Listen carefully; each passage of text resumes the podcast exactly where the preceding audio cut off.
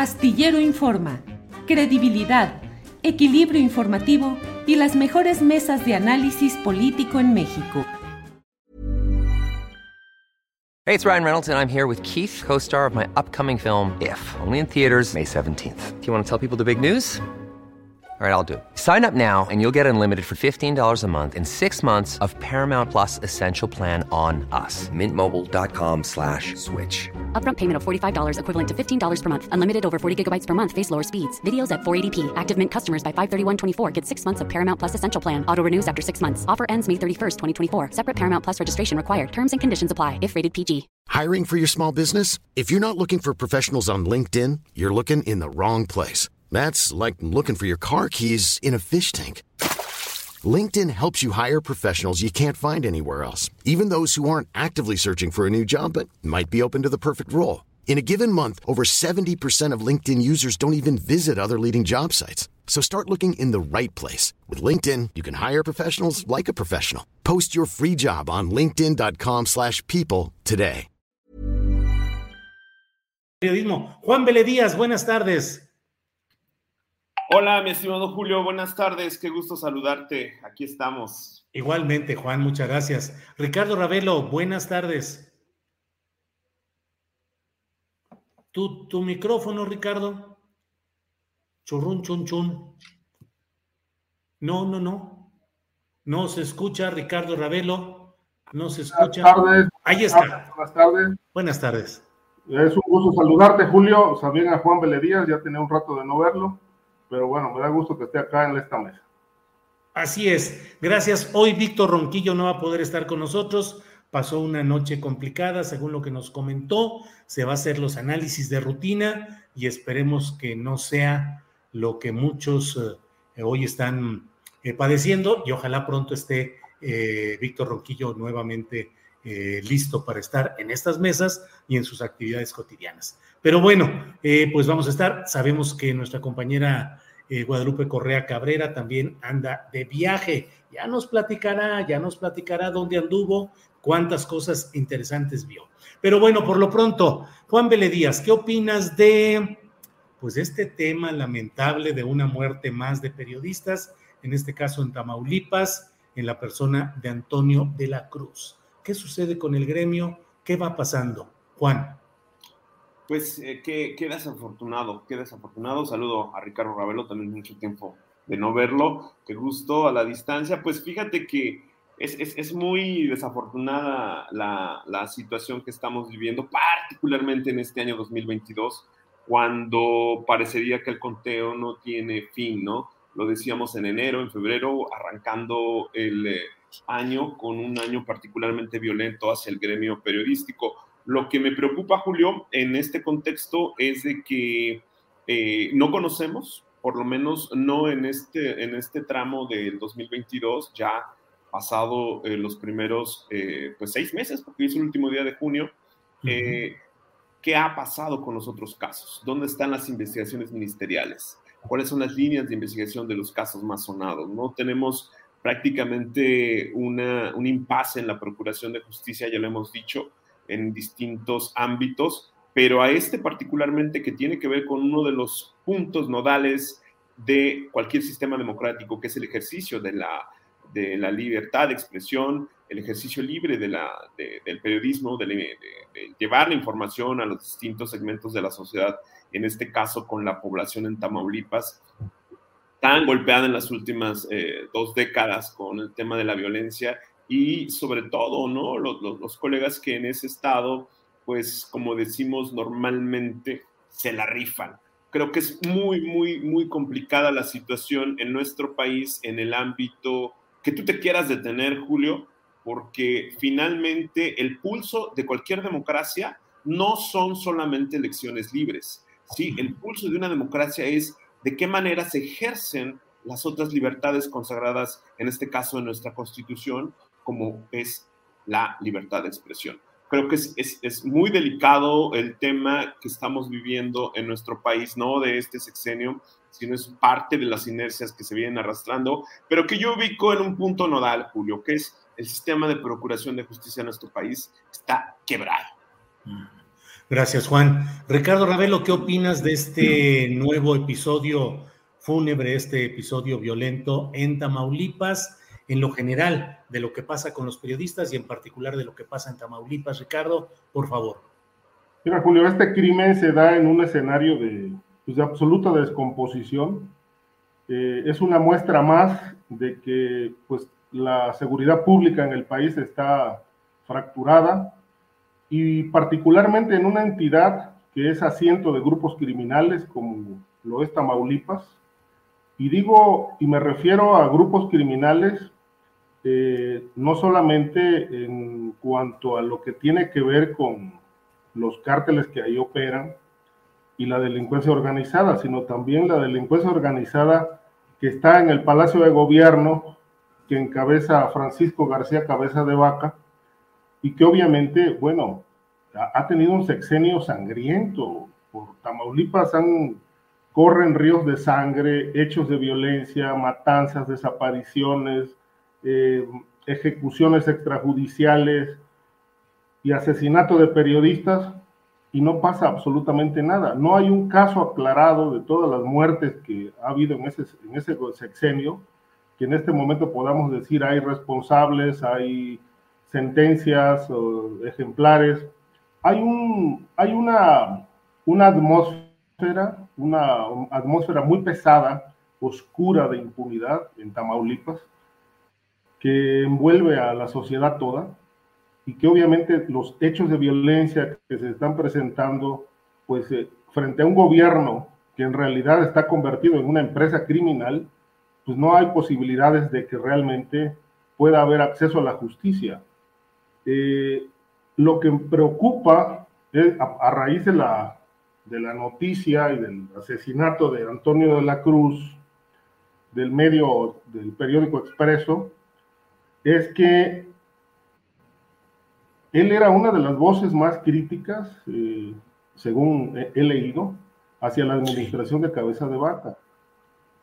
Y obviamente que una investigación de esta naturaleza pues no se puede quedar en manos de la Fiscalía del Estado, que es una fiscalía infiltrada por el crimen, que responde a los intereses de cabeza de vaca, porque de otra manera, bueno, el expediente, el expediente no va a evolucionar, no va, la investigación no va a evolucionar. Yo considero que por el tinte eh, político, criminal que tiene el caso, este debe ser atraído a nivel federal, donde, bueno, habría que ver también si ahí la investigación va a prosperar, porque eh, lo que tenemos hasta ahora es un, un, mundo de impunidad en la Fiscalía General de la República con respecto de los casos de los periodistas. No hay un solo caso aclarado, salvo el de la periodista Miroslava de Chihuahua, que fue una investigación que se llevó, entiendo, muy transparente allá, y se logró eh, detener a los responsables. Pero fuera de eso, los casos, por ejemplo, de Veracruz, que ya son cerca de 30, desde el sexenio de Duarte hasta ahora, pues siguen, siguen impunes. Muchos de estos asuntos están en la Fiscalía General de la República, como el caso Regina Martínez, sin que veamos avances en la investigación. Por lo menos no, conocemos qué avances hay. Entonces, el riesgo de que el expediente se quede en Tamaulipas es muy alto, eh, el que se puede correr porque ahí se puede tapar toda la, realidad, toda la verdad. Yo no descarto, como muchas voces en redes sociales, que la mano asesina esté dentro del gobierno del Estado, que haya ordenado la muerte del periodista y obviamente, pues como tienen de su lado la delincuencia organizada, pues tienen una cauda impune de, de gatilleros que pueden ejecutar este tipo de crímenes, que ya es el, el número 12 en esta administración, eh, esperemos que ya no se sigan sumando más. Esa ha sido, como dice Beledías, la, la exigencia desde enero y desde años atrás, pero por desgracia se siguen sumando eh, en la lista muertes de periodistas y esto nos da cuenta de que en efecto el sistema está quebrado, eh, no hay investigación para desarticular redes criminales que operan dentro del poder político a nivel de los estados y municipios. Y obviamente el hilo se revienta por lo más delgado, por, por los periodistas. Los periodistas están haciendo en estas zonas donde opera crimen organizado impunemente, están haciendo un trabajo verdaderamente valioso, valiente. Conocemos las historias de vínculos y negocios por estos periodistas que hacen la labor en esas zonas de alto riesgo y obviamente como no se lleva a cabo investigaciones a nivel federal para, para desarticular todas estas mafias, pues evidentemente el, el, trabajo periodístico está sustituyendo, esto lo he venido diciendo, está sustituyendo las tareas del Estado en casi toda la República Mexicana.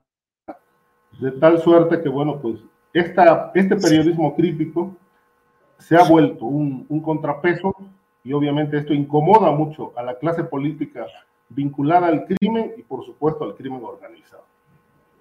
Gracias, Ricardo Ravelo. Juan Vélez en estos días se dio una declaración muy peculiar del presidente de la República, quien informó que efectivamente la semana pasada había recibido una audiencia ah, o se había reunido pues con el ministro presidente de la Suprema Corte de Justicia un jueves y luego el viernes siguiente al ah, titular de la Fiscalía General de la República, Alejandro Kersmanero, y que les dijo pues que él está eh, preocupado de que hay relajamiento de la disciplina y ciertas irregularidades y que pues esperan que haya, eh, espera el presidente de la República que haya más celeridad en los resultados. ¿Qué opinas de esa, pues de esa visita y de esa exigencia que llega ya a la voz del propio presidente de la República, pues de que nomás no hay resultados, ya no digamos en los periodistas, sino en general. Juan Vélez Díaz.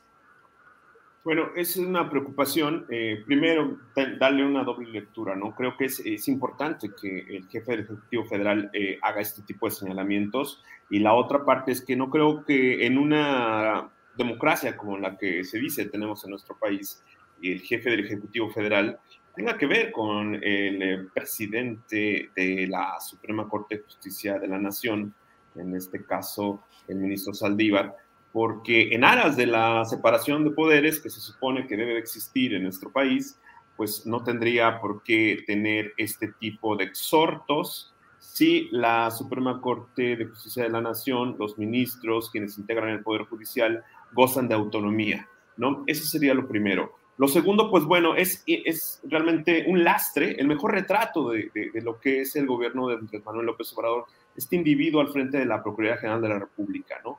Creo que los mismos eh, simpatizantes del de, eh, partido en el poder, eh, los mismos analistas que están al tanto de todo lo que ocurre en las políticas del actual gobierno, pues han hecho señalamientos duros contra el fiscal general de la República, ¿no? Creo que desde hace tiempo es insostenible este personaje al frente de esta dependencia tan importante para lo que es nuestra vida pública en el país. Y creo que es, eh, es importante el llamado del presidente con esta salvedad que, subrayo, pero sí es, eh, coincido en, las opiniones que ha habido en la opinión pública en, distintos foros de que Alejandro Gertz Manero es insostenible, ¿no?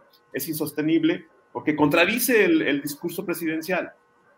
Sí, contradice muchas de las cosas que el presidente cada mañana eh, se encarga de difundir a través de los distintos canales. Eh, y además, pues eh, por todo lo que conocemos y las evidencias que existen sobre las complicidades, el conflicto de interés, etcétera, que ha tenido, pues creo que no tendría que estar al frente de esta dependencia, ¿no? Y sobre todo, porque es muy burda la manera en cómo trata de intimidar a quienes son sus críticos, ¿no? Pienso en el colega de este columnista del Universal, este chico Maldonado, eh, que bueno. Mario Maldonado. Ah, exacto, eh, eh, que solo por el hecho de difundir lo que se conoció en un video en YouTube, es, pues está indiciado, ¿no? Por estos individuos que están al frente del Ministerio Público Federal, Ricardo, otros colegas que han trabajado en Procuraduría General de la República, saben de los perfiles de estos abogados metidos de ministerios públicos federales y sabemos que los que están ahorita alrededor de Alejandro Gertz son realmente incapaces, son realmente el mejor retrato de la incapacidad. ¿sí? Una pandilla de, sujetos con el pues, la, la, vena que le da el monopolio de la acción penal, intimidando a medio mundo. Y creo que no es ese el carácter de lo que pues, el presidente Andrés Manuel López Obrador dijo desde que asumió la máxima responsabilidad del país. ¿no? Creo que sí contradice mucho la, las, los desfases, los desaciertos que ha tenido Alejandro Gertz en lo que ha sido el discurso presidencial. Creo que no sé hasta cuándo podría eh, Gertz eh, permanecer ahí, pero los problemas, Julio, los escándalos van a seguir, ¿no? Van a seguir. Este, lo que se ha conocido en el último mes, las últimas semanas, pues es, es, quizá otro, otra actualización. Lo de los Oya de estos días, eh, lo que se conoció, las acusaciones que ha hecho eh, eh, Javier Coello Trejo en estos días en medios de comunicación, estimado Julio, son realmente, mm, dejan mucho que desear, ¿no? Del señor Alejandro Gertz Bien. Em, les eh, comento, Juan y Ricardo, voy a ir brincando de temas, voy a ir proponiendo algunos. Si quieren ustedes regresar sobre alguno eh, que ya haya pasado, entrenle directamente y lo que ustedes quieran interactuar en ustedes, adelante. Ricardo Ravelo, ¿qué opinas sobre esta declaración que dio hoy el presidente de la República de que ya sabemos lo que pasó en Iguala y que este año se va a resolver lo de Ayotzinapa? no dio mayor información, pero así lo dijo hoy el presidente en una declaración pues bastante llamativa, Ricardo. Bueno, esto realmente eh, podría alentar eh, en medio de tanta atrofia de la Fiscalía General de la República. Sorprende mucho, yo retomo este punto que, comentó Juan Beledíez al final, lo tenía aquí anotado. Eh, esta parte de los, eh, antes de, responder a esto, este, estos eh, audios que salieron donde se, Gers Manero aparece negociando con el papá de los Soya. Bueno, esto no nos demuestra otra cosa más que, bueno, la Procuración de Justicia se negocia en este país, se acuerda, el fiscal decide si continúa o no, el abogado de, de Lozoya pone condiciones, ¿Para qué? Para negociar, para ayudar, para... Es decir, ese es realmente el papel de un fiscal, negociar con los acusados que su papel es llevarlos a la cárcel y presentar pruebas para que los sentencien. No es negociar la procuración de justicia, pero bueno, esto evidencia que este cambio que se ha manejado eh, eh, y se ha pregonado a lo largo de más de tres años y, y fracción, pues realmente no se da, sigue operando igual a nivel, a nivel de los jueces, a nivel del poder de, la, Procuración de Justicia. Ayer precisamente se hablaba de los fiscales.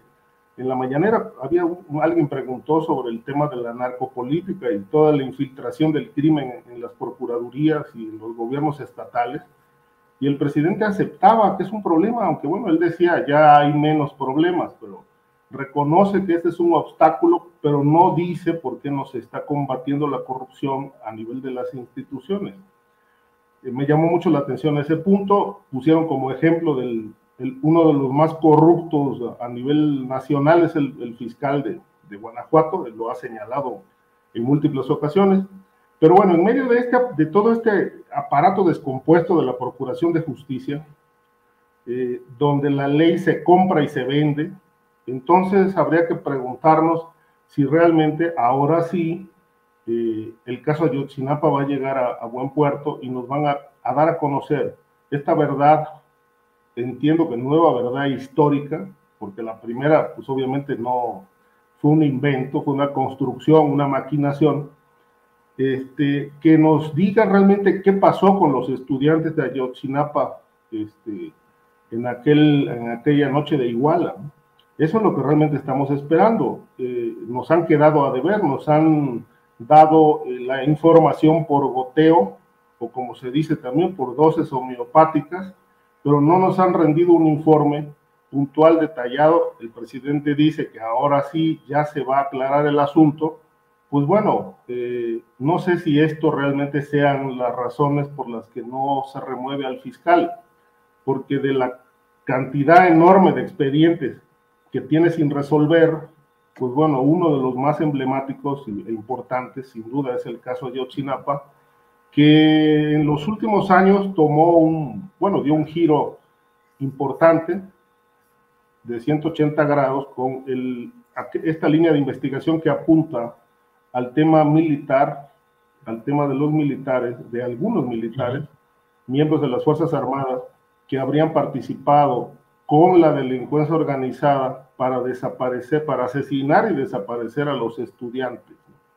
Eh, pero faltan muchas piezas ahí para realmente completar la película, ¿no? Eh, hay muchas preguntas que resolver. Yo creo que es, un momento político importante.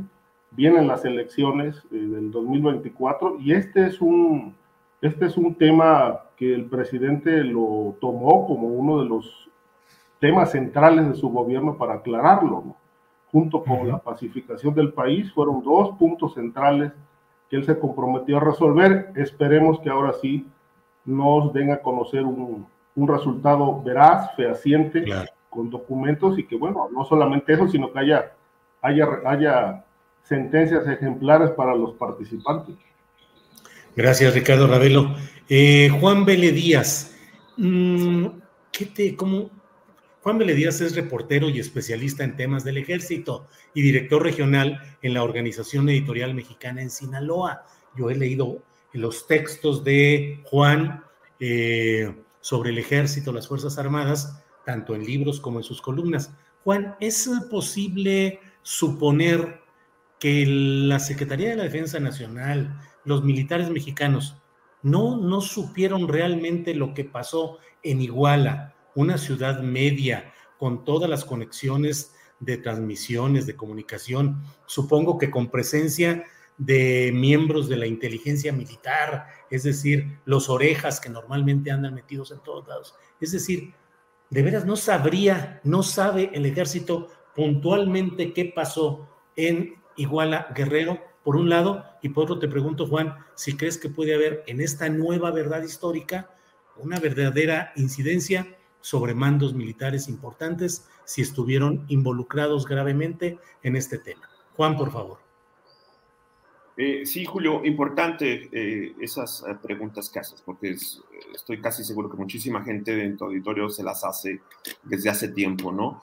Creo que en este contexto, sí, el ejército desde luego que sabe, sabía y desde tiempo atrás, no solamente en esta etapa cuando ocurrió los desafortunados eh, pues, sucesos de eh, la noche de septiembre eh, con los, pues, la noche de Iguala, ¿no? Con los 43 desaparecidos de la normal rural de Ayotzinapa.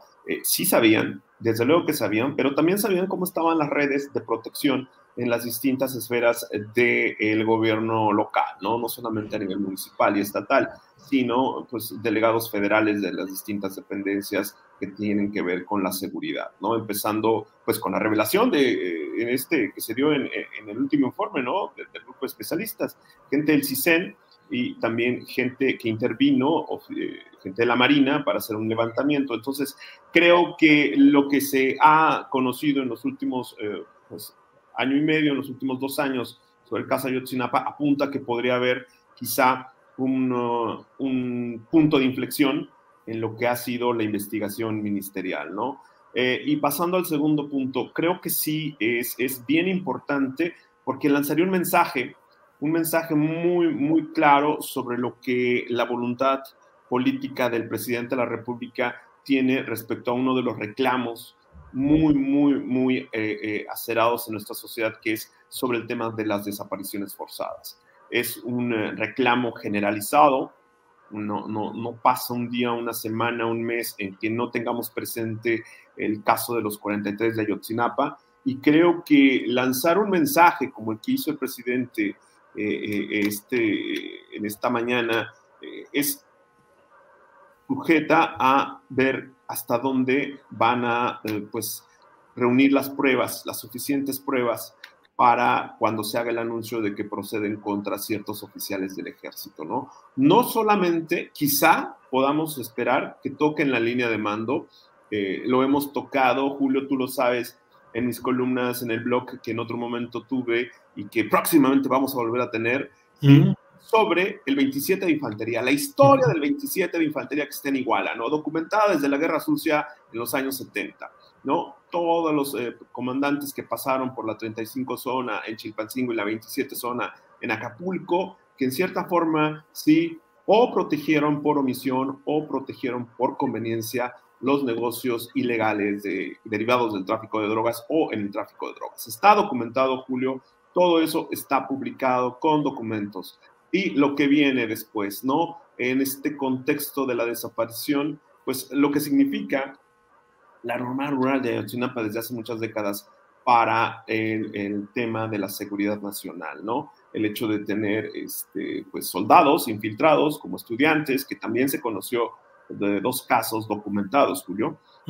y, y, también, pues, el, el tema de, de, de ver eh, si la, la, la, la, voz de los padres de estos eh, muchachos, eh, de estas víctimas, si las familias tienen respuesta, ¿no? La exigencia es clara, la exigencia es de que se conozca dónde están y que se conozca el nivel de responsabilidad de cada una de las autoridades de los distintos ámbitos que han sido mencionados. En este caso, importantísimo el tema de los mandos militares. No creo que se quede, ojalá y no, porque eh, un oficial que, está, que se entregó hace un par de años, el capitán Martínez Crespo, está en la prisión del campo militar número uno, el capitán no se mandaba solo. ¿sí? Y ahí pues apunta hacia su superior inmediato. ¿no? Que en este caso, pues el comandante de entonces 27 de Infantería, ¿no? Eh, el, el, hoy general Rodríguez. Y también, eh, pues, a quien estuvo en la 35 zona y en la novena zona, en la novena región, en, en Acapulco, ¿no? Y de ahí nos vamos al Estado Mayor. Entonces, todo eso se ha explicado, Julio, se ha contextualizado, se le ha dado fondo, es decir, se ha dicho, se ha explicado por qué es importante que las autoridades ministeriales aclaren, aclaren la importancia de la línea de mando en este suceso, porque tiene que ver con responsabilidades, responsabilidades que están en, en, en, los códigos militares, que están en las leyes militares y que pues la autoridad ministerial en este caso tiene que probar que realmente hubo este tipo de responsabilidades con pruebas firmes para que se proceda. Creo que eso le dará mm, mayor certeza a, la, a los familiares, mayor certeza a, a, la, a, las familias de las víctimas. Creo que como sociedad estamos eh, pues eh, en la situación de exigir que se vaya a fondo y que pues se aclare lo, hasta donde se tenga que aclarar este uh -huh. lamentable suceso, ¿no, Julio? Claro. Gracias, gracias, Juan Vélez Díaz. Eh, Ricardo, te pediría, si es breve el comentario, como tú lo desees, respecto a este, esta puntualización que estamos haciendo en esta mesa. El ejército sabía y sabe puntualmente lo que pasó ahí en Iguala Guerrero. Te pregunto eso y luego te pido que entremos a otro tema muy delicado para luego comentarlo también con Juan, el relacionado con los migrantes y la tragedia vivida en San Antonio, Texas, y si esto por, forma parte de algo de lo que es el sistema económico y político o son incidentes circunstanciales. Ricardo, por favor. Mira, Julio, el... yo tuve la oportunidad de platicar eh, en los días, los días recientes, posteriores del, de la desaparición de los estudiantes, con el general Gallardo. Uh -huh. En ese momento ni siquiera aparecía el dato, digo, ni siquiera se imaginaba a nadie que, que este asunto iba a tener una implicación mayor como la tiene ahora. Pero uh -huh. recuerdo que me sorprendió mucho cuando él me comentó eh, una declaración, que hizo una declaración en una entrevista, en la que le pregunté, para usted qué pasó, este, cómo ve las cosas, ¿Qué me puede decir respecto de este móvil de la desaparición? ¿Quiénes pudieron haber sido los responsables? Y él, sin dudarlo, de manera muy contundente, contundente directa, me dijo, fue el ejército. ¿Por qué piensa que fue el ejército?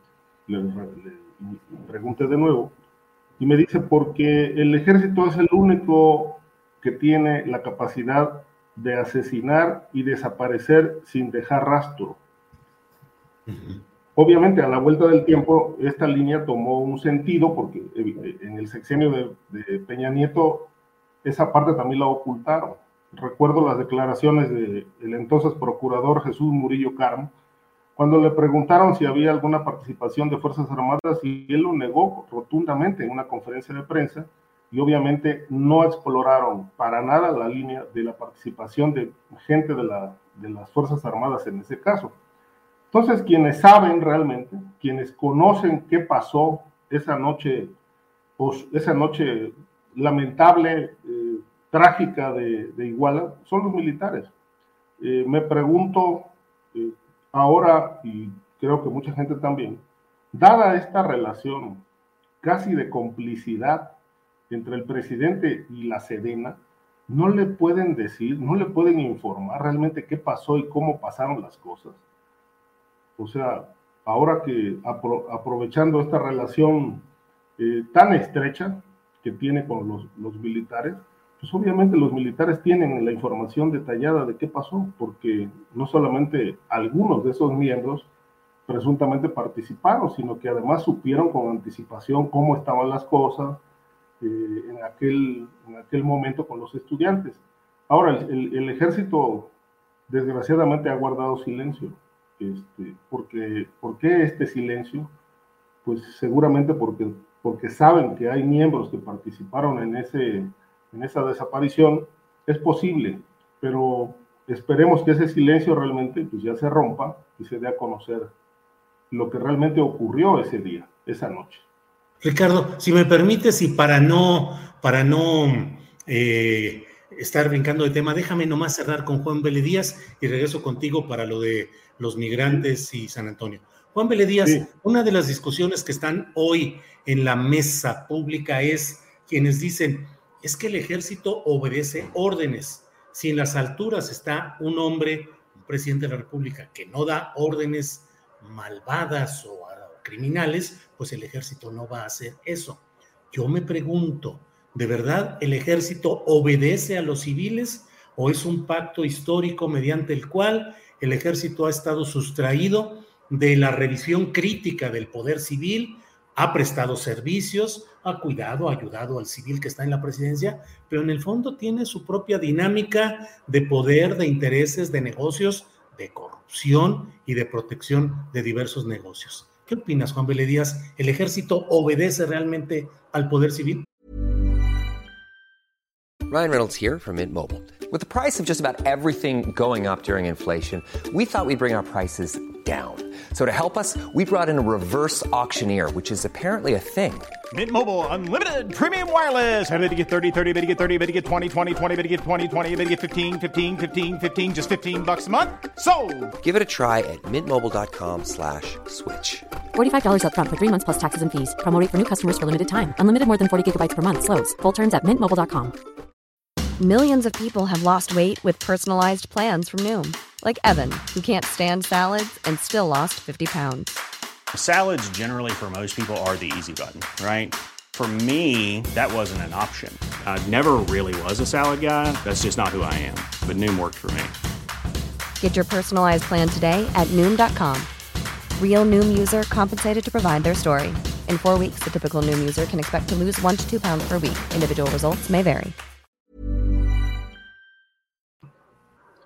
Sí, Julio, desde luego, es, es, es algo que, quizá para el mundo civil es un poco complejo de entender, pero de la experiencia cubriendo Fuerzas Armadas eh, durante más de dos décadas, eh, directo en los campos, los, las unidades militares, eh, sí te puedo decir que eh, está muy impregnada la disciplina militar, la lealtad a la figura presidencial, ¿no? Es la naturaleza misma de, de los oficiales y de la tropa que integran el ejército mexicano y la Fuerza Aérea igual sumo a la Armada, ¿no? El caso particular del Ejército de Tierra, eh, que, que, que, tú mencionas, los oficiales, este, desde luego, o sea, primero hay que decirlo, ¿no? Y creo que el presidente lo ha dicho de otra manera.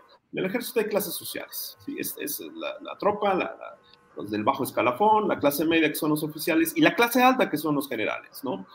Generales que he conocido que viven muy modestamente con lo que ellos obtuvieron a lo largo de su carrera, más de 40 años, algunos casi medio siglo, un poquito más de servicio eh, desde su adolescencia, y otros que realmente es inexplicable cómo pueden vivir así, ¿no? En el lujo y todo. Pero bueno, entiendes cuando analizas la trayectoria. ¿Por qué digo esto? Para contextualizar, eh, finalmente sí hay eh, la posibilidad de que se desobedezca alguna instrucción presidencial. La posibilidad existe, Julio. Existe eh, eh, en, la inteligencia militar, existen tres categorías de información, que es confidencial, reservado y secreto, ¿no? Eh, algunas cosas, seguramente la gente recordar el día que el de Andrés Manuel López Obrador llegó a la Secretaría de Defensa siendo presidente electo y que le cambió el discurso sobre lo que venía haciendo después de que tuvo una reunión con el general Salvador Cienfuegos Cepeda, meses antes de que concluyera el sexenio de Enrique Peña Nieto. Un cambio el discurso presidencial. ¿Sí? ¿Qué fue lo que el presidente le mostraron ahí? El presidente entonces electo, ¿qué fue lo que le mostraron ahí? No lo sabemos. Entendemos la categoría de secreto por las diferentes formas que se manejan de acuerdo a la doctrina de seguridad nacional. Pero sí hay algo bien interesante, Julio, que creo que, empata con lo que ha venido diciendo Ricardo, lo que tú manejas en, esta, en este planteamiento. Y creo que el ejército mexicano, sus oficiales, eh, sí le deben una explicación, le deben una explicación a la sociedad mexicana, ¿no? Por este episodio y por los que vienen arrastrando desde hace medio siglo. Y en este caso creo que existe la voluntad política para que haya una explicación a fondo, y me refiero con lo que ha ofrecido la palabra del presidente Andrés Manuel López Obrador, pero también eh, eh, me ha llamado la atención la manera en cómo el presidente se ha dirigido a esta oficialidad que está a cargo de la dependencia, que es la Secretaría de la Defensa Nacional, que es el ente administrativo, y lo que es el ejército, que son las unidades operativas, las unidades de tropa, las comandancias de zona, de región, ¿sí? Y creo que ahí tendría, sí, la oportunidad histórica, esta oficialidad, los mandos superiores, de aclarar esto que ha venido lacerando a la sociedad desde hace medio siglo. Y el tema Yotzinapa puede ser un punto de inflexión y creo que ahí la prueba ya estaría en la Procuración de Justicia, ¿no? Eh, yo te lo puedo decir, Julio, si realmente eh, el ejército no es lo que uno imagina, es, es, es, muy múltiple, muy variado, al interior convergen distintas opiniones, ideologías, modos de ser, de, de, de creer, gente muy noble, gente muy capaz, gente muy inteligente, muy entregada a lo que es su país, ¿sí? Pero también está la otra parte, ¿sí? También está la otra parte la que la mayoría de la gente conoce y que, pues bueno, es la que en este momento la voluntad presidencial está intentando tocar. Veremos a ver a dónde llega, ¿no? Gracias, Juan. Ricardo Ravelo, pues se pones calientito y movido el tema. Entonces, si quieres agregar algo o lo que desees, continuar con el otro tema, Ricardo. Sí, me llamó la atención ahorita lo que menciona este, Juan Beledíez, porque digo, es importante eh, tener claro cuál es la línea de mando de, que, digamos, desembocó en el caso de, igual en caso de que estén, estén este, implicados militares. Es decir, si los militares o los miembros de las Fuerzas Armadas no se mandan solos, o no pueden, o sí pueden actuar por su cuenta, por, por supuesto, pero hay una línea de mando y depende de la presidencia de la República, del presidente de la República. Digamos, por lo menos en teoría, y de acuerdo con la ley, así es.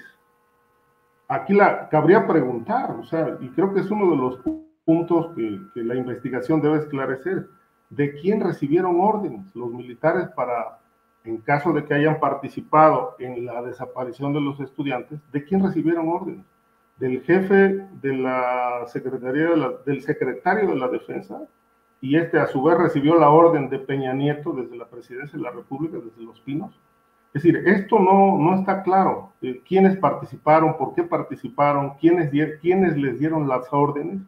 Me parece que esto es muy importante establecerlo, esclarecerlo, eh, para conocer realmente cómo se dieron las cosas y si hubo o no eh, una ordenanza desde la presidencia para que se actuara de esa manera y por qué.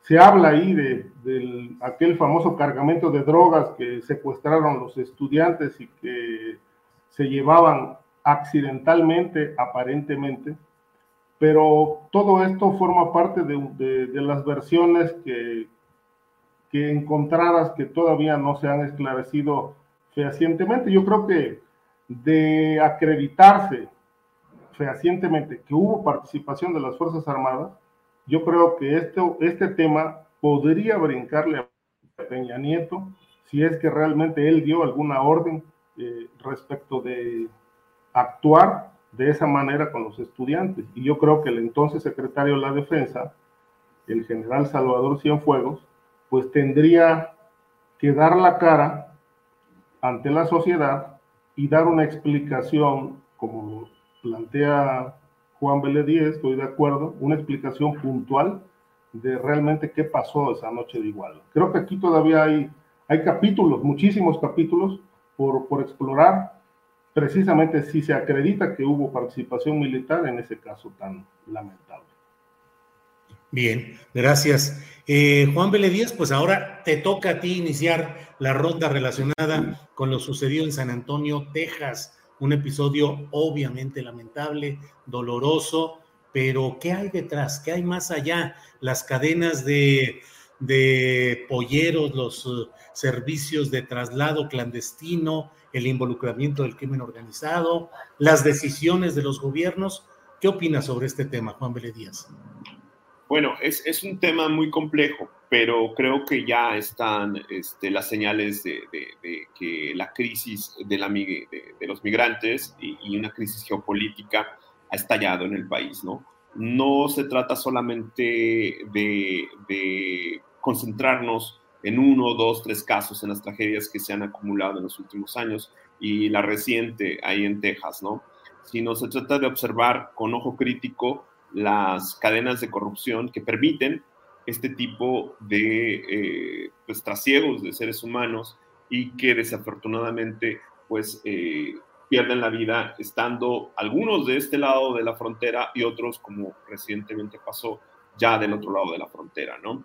Eh, nosotros hace un par de semanas en el semanario número 2 de Sol de Sinaloa Semanal tratamos ese tema sobrevivir al camino y es la historia de los migrantes que pasan por este lado del país, por el Pacífico Norte, que llegan a la Ciudad de México y que de ahí toman la dirección hacia Guadalajara y de Guadalajara se dirigen hacia Nogales, algunos y otros hacia Tijuana. Eh, la característica en común de, esta, de estos grupos de migrantes es de que ellos cuentan de que una vez que entran al territorio mexicano, no hay un solo día en que la Guardia Nacional y Migración no los extorsione, no los amenace, no los golpee. Sí, paradójicamente me llamó mucho la atención, Julio, que varios de ellos eh, coincidían en señalar de que el único lugar donde no los amenazaban, donde no los extorsionaban y no los torturaban, era la Ciudad de México. Vaya. Y una vez saliendo de la Ciudad de México, otra vez, y ya en esta zona del país concentrado, ya más en la Guardia Nacional, más que en migración, ¿no? Eh, eh, la extorsión, las amenazas de deportación, etcétera, ¿no? Y, y, bueno, del lado del Golfo de México, eh, de nuevo una lectura desde la seguridad nacional, ¿no? Cosas que se nos pasan por alto.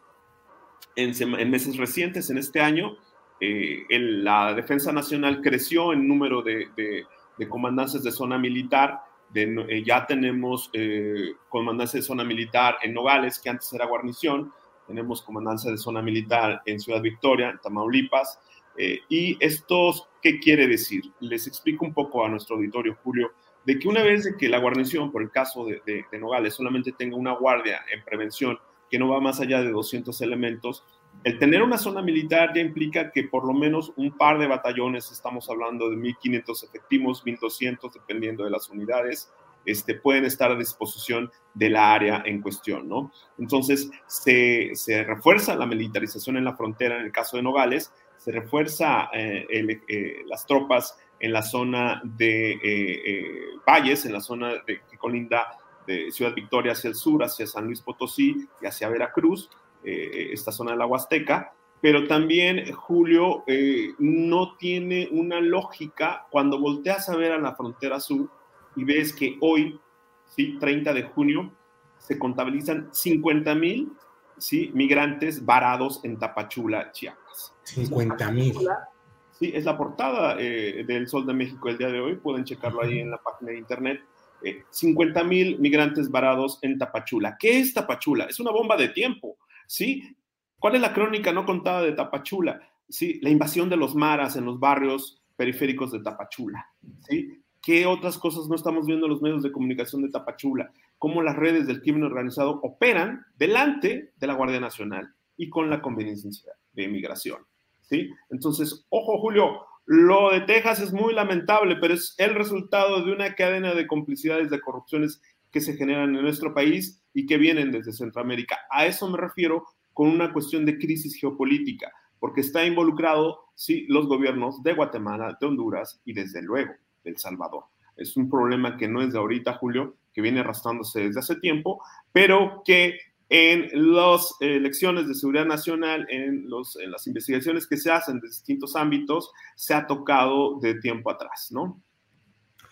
Híjole, Juan Vélez Díaz, pues qué panorama y qué circunstancias las que estás describiendo. Eh, ahorita ya me asomé rápidamente al Sol de México, efectivamente en la portada. Leeré con más calma la nota que hoy no la había leído, pero gracias. Ricardo Ravelo, ¿qué opinas sobre este tema de lo sucedido en San Antonio, Texas y todo el conjunto, la maraña de intereses y de circunstancias que rodean tragedias como esta, Ricardo? Mira, es un, es un, es un problema de delincuencia organizada regional, yo no lo, nadie lo pone en duda, y desafortunadamente la delincuencia organizada que está manejando, que son los propios grupos del, del narcotráfico y otros delitos, que están manejando la, el tráfico humano, pues obviamente en México están impunes. Eh, nadie nos ha explicado hasta hoy, por ejemplo, cómo fue posible que ese tráiler llegara a San Antonio sin haber eh, sido sometido a un punto, a una revisión durante todo su trayecto. Es decir, transitó, si salió de algún punto de México, pues transitó cerca de 3.000 o 4.000 kilómetros de distancia este, sin ser revisado.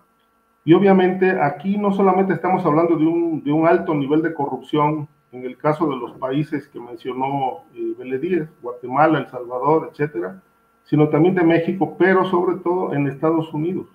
Es decir, ¿a quién le conviene que lleguen los migrantes de esta manera? Pues a Estados Unidos. Por eso la, política migratoria ha resultado un rotundo fracaso, no de ahora, de hace muchos años, desde hace muchos años. Es un fracaso. Los programas no se cumplen, las inversiones no llegan, por lo menos con la celeridad que, que debieran. De tal manera que, bueno, el próximo 12 de julio vamos a tener un nuevo encuentro, un encuentro más de un presidente mexicano con el norteamericano, y otra vez la agenda va a ser, entre otros temas importantes como el narcotráfico, etcétera, va a ser la migración. Se van a volver a poner de acuerdo, eh, como lo han hecho en, en el pasado, pero el problema va a continuar. ¿Por qué va a continuar? Porque no se trata solamente de establecer programas, reglas, acuerdos, se trata de aplicarlos, se trata de aplicar la ley. El problema en México y en estos países, sin duda también, es la impunidad. Y obviamente en, medio de esta impunidad florecen estos grupos que trafican con seres humanos, que por necesidad van a Estados Unidos y que eh, lamentablemente pierden la vida en un trayecto este, y nadie responde por ellos. Esto realmente se tiene que replantear se tiene que replantear, pero se tiene que replantear aplicando la ley.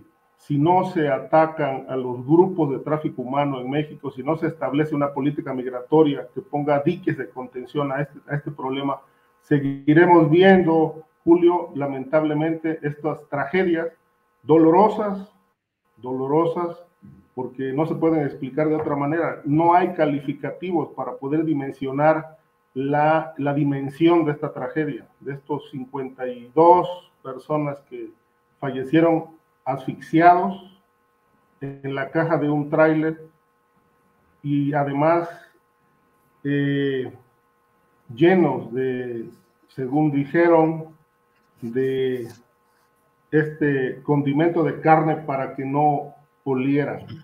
Esto es, es, muy trágico. Yo creo que esto ya no, ya se sale de control, se sale de control completamente. No, es el, lo más, lo más eh, difícil que se ha vivido en, en, materia migratoria. Pero bueno, esperemos que ahora en esta reunión pues se tomen las, las riendas del caso y se combatan a los, a los, no solamente a los responsables, se les castigue, sino realmente se establezca una política de adevera, porque hasta hoy lo que hemos visto, desde mi punto de vista, es pura ficción. Gracias, Ricardo. Pues ya son las 2 de la tarde con 50 minutos, nos acercamos al final del programa.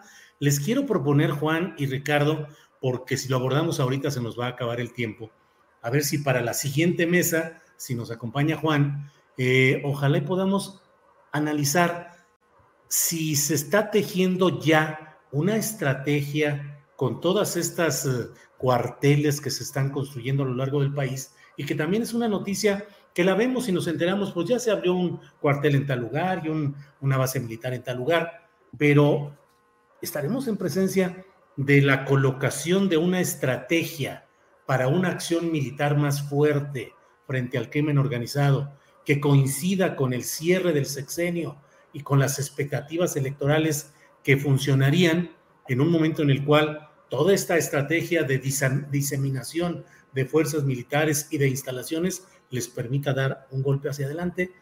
Quedemos de platicar en eso para la próxima ocasión. Y Juan Vélez Díaz, aquí acostumbramos a echarnos lo que decimos el postrecito, así es que lo que tú quieras decir, cualquier tema, comentario, invitación, reflexión, aquí estamos puestos. Perfecto, gracias Julio. Pues de nuevo reconocer a tu auditorio, ¿no? Muy plural, muy atento, muy crítico, me gusta eso, me gusta. Ricardo y yo estamos acostumbrados a eso. Para quienes se iniciaron con las redes sociales y que se están aquí, quizá se politizaron a partir de 2018, déjenme decirle que Ricardo Ravelo, sus investigaciones en proceso donde lo conocí, pues marcaron una agenda importantísima para que se diera esta alternancia en 2018 y en 2000 cuando Vicente Fox asumió la presidencia de la República.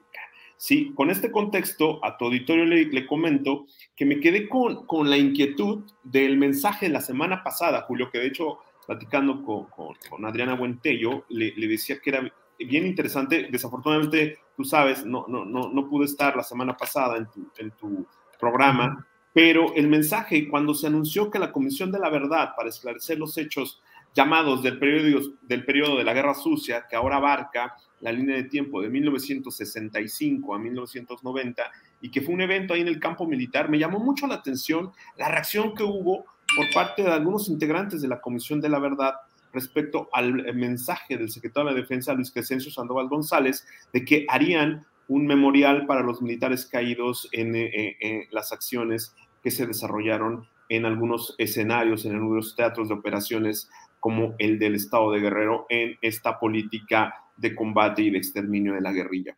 Yo creo, Julio, que ese tema no deberíamos de pasarlo por alto, dado que siguiendo la línea de lo que has expuesto al inicio de, nuestro, de nuestra mesa sobre la apertura que en el discurso está mostrando el titular del Ejecutivo Federal y comandante supremo de las Fuerzas Armadas para abrir los cuarteles, para aclarar los asuntos que tienen que ver con violaciones graves a los derechos humanos, en este caso el anuncio de lo de Yotzinapa, y también pues de la participación de los colectivos de defensa de los derechos humanos de víctimas respecto a lo ocurrido en este periodo, ¿no?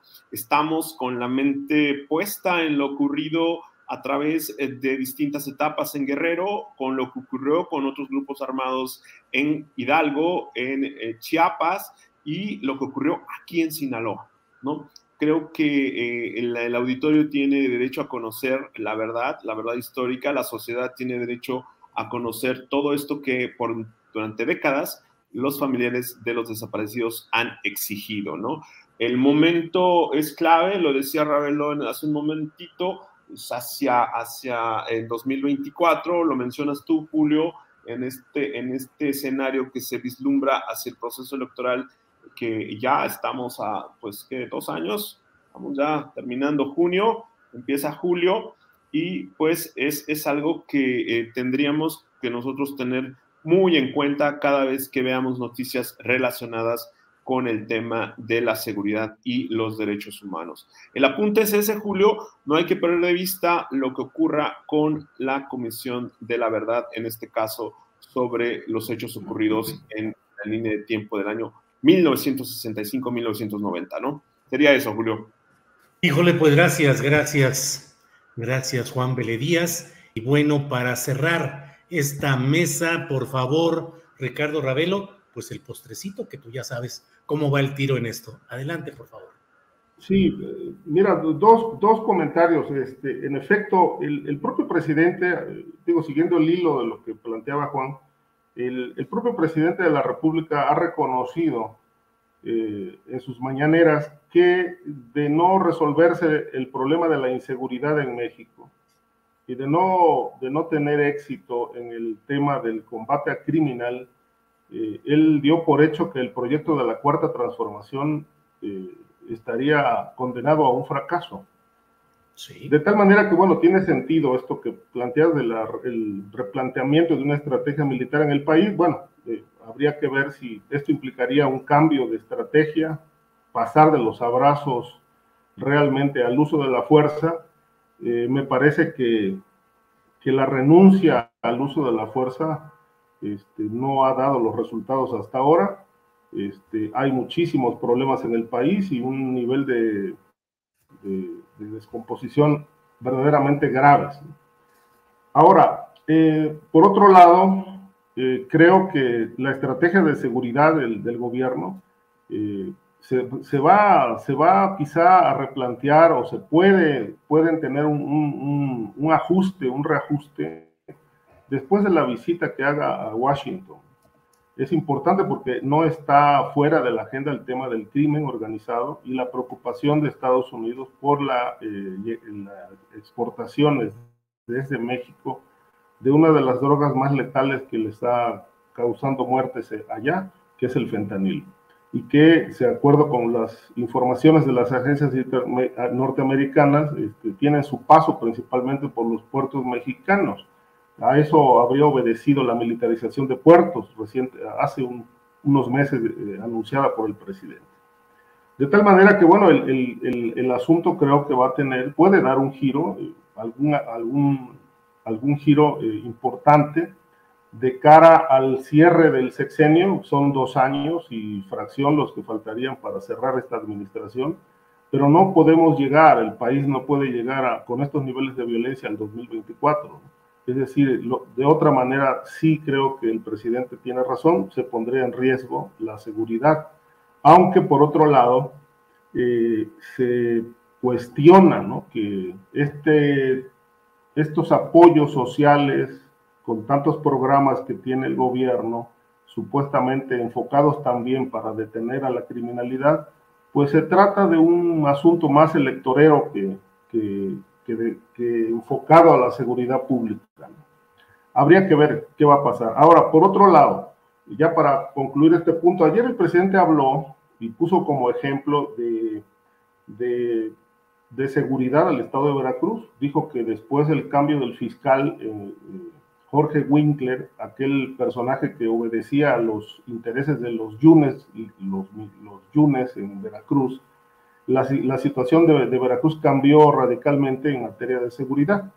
Y bueno, creo que como ha ocurrido a lo largo del gobierno de estos años, la realidad desmiente el discurso presidencial, porque justamente hace unos días se llevó a cabo una marcha importantísima en el sur de Veracruz, donde anunciaron la creación de autodefensas, precisamente ante los nulos resultados del gobierno estatal y de la política de seguridad del, gobierno federal, ahora se van a, organizar en autodefensas para frenar uno de los flagelos que más ha, lacerado a, a los productores, comerciantes y empresarios, que es el cobro de piso.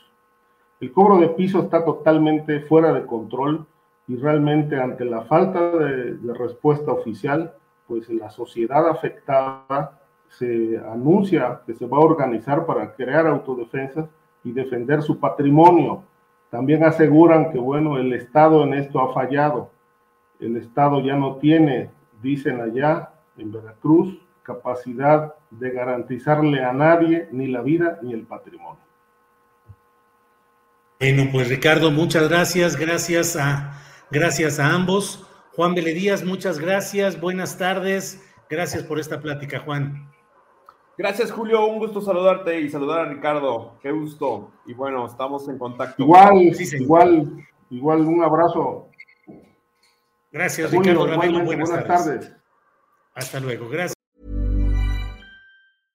Imagine the softest sheets you've ever felt. Now imagine them getting even softer over time. That's what you'll feel with Bowl and Branch's organic cotton sheets. In a recent customer survey, 96% replied that Bowl and Branch sheets get softer with every wash. Start getting your best night's sleep in these sheets that get softer and softer for years to come. Try their sheets with a 30-night guarantee. Plus, get 15% off your first order at bowlandbranch.com. Code BUTTERY. Exclusions apply. See site for details.